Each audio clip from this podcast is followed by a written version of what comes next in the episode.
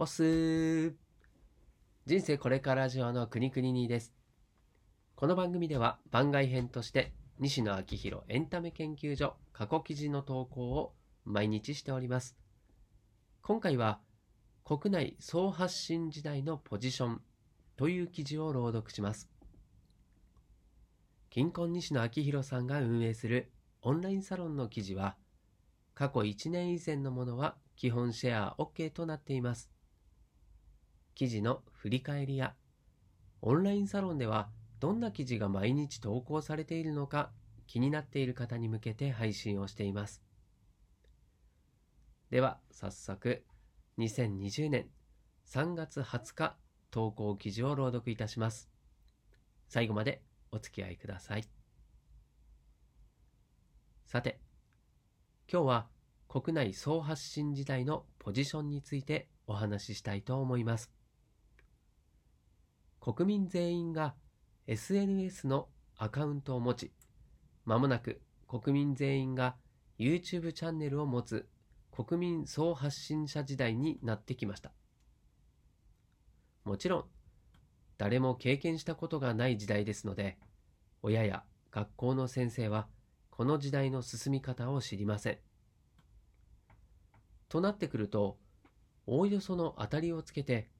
あとは手探りで仮説、検証を繰り返し、コンパスの精度を上げていくしかありません。現代では、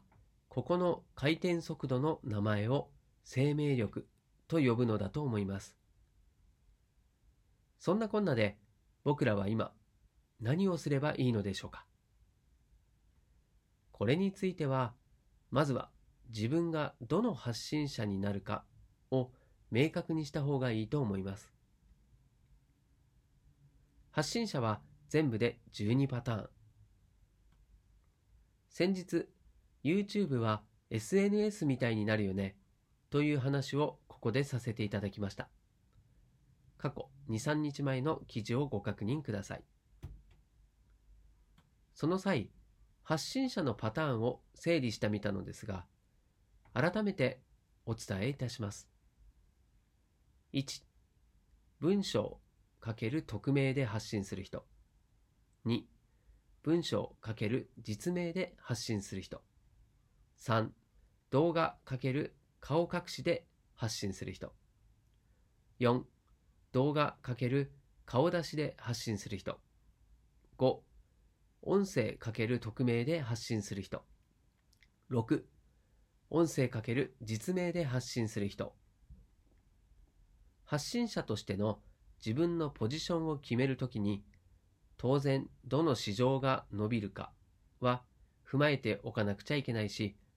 それより何より、そもそも自分が得意なのはどこかを整理しておかなくちゃいけません。伸びない市場だけど、自分が得意な場所はここだしな、という整理ができていれば、たとえ数字で結果が出ていなくても、冷静に対応することができます。ピンチを迎えることは大した問題じゃなくて、ピンチで慌ててしまうことが問題です。そのために、気持ちの準備、かっこ整理はとっても大切。伸びる市場と自分の得意分野の折り合いをどこでつけるかは非常に大切で、僕が巨乳なら迷わず動画を選びます。ところで昨今、発信者、かっこ特に YouTube はクリエイターとしてひとまとめにされることが多いですが、個人的にはもう少し細かく分けた方が自分の立ち位置が明確になって、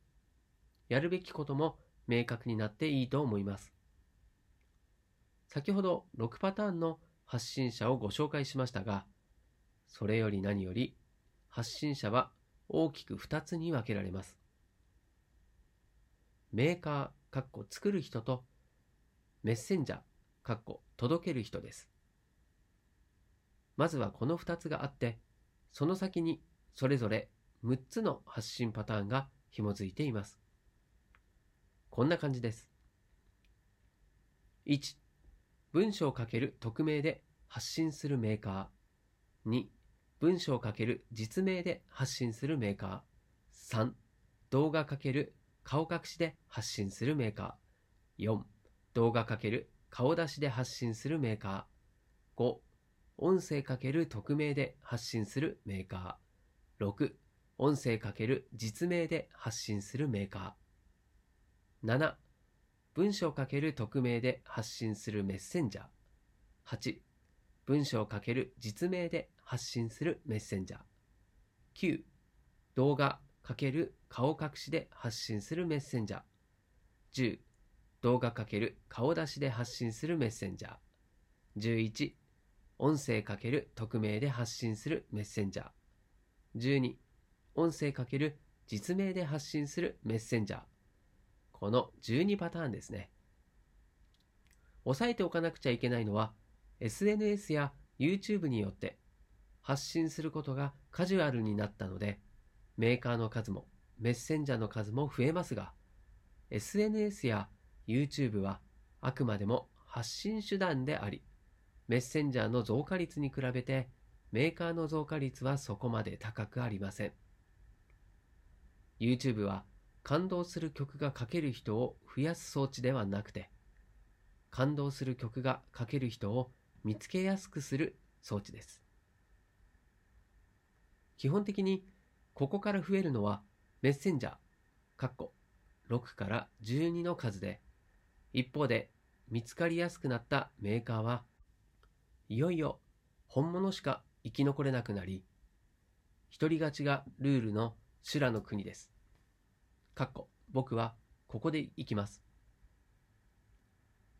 いずれにせよ、競争が激しくなることは明らかで、だからこそ自分が戦うポジションを明確にしておいた方がいいと思います。この先に控えている展開としては、土地を持ってるやつってこれから強くなるよねがあるのですが、それを話すと長くなるので、また今度お話ししますね。あなたはどのポジションを狙いますか？競争が激しくなるので、基本は得意なこと、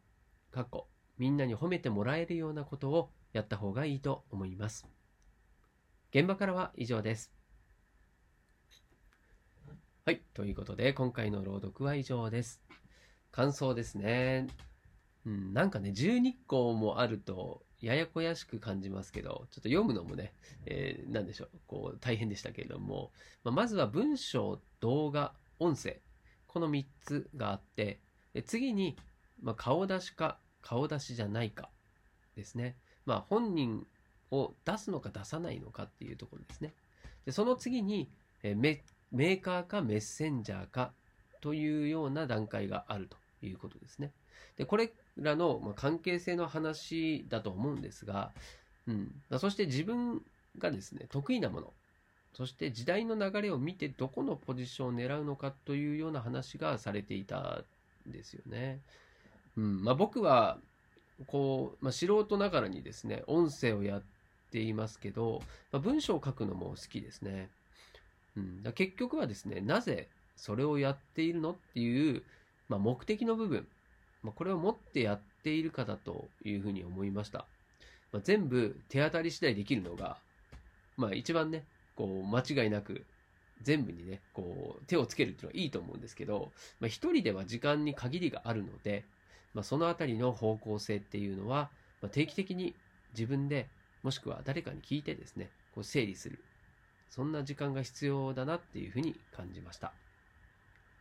はい。では今回も最後までお付き合いいただきましてありがとうございます。この記事、朗読がたくさんの人に届くようシェアしていただけると嬉しいです。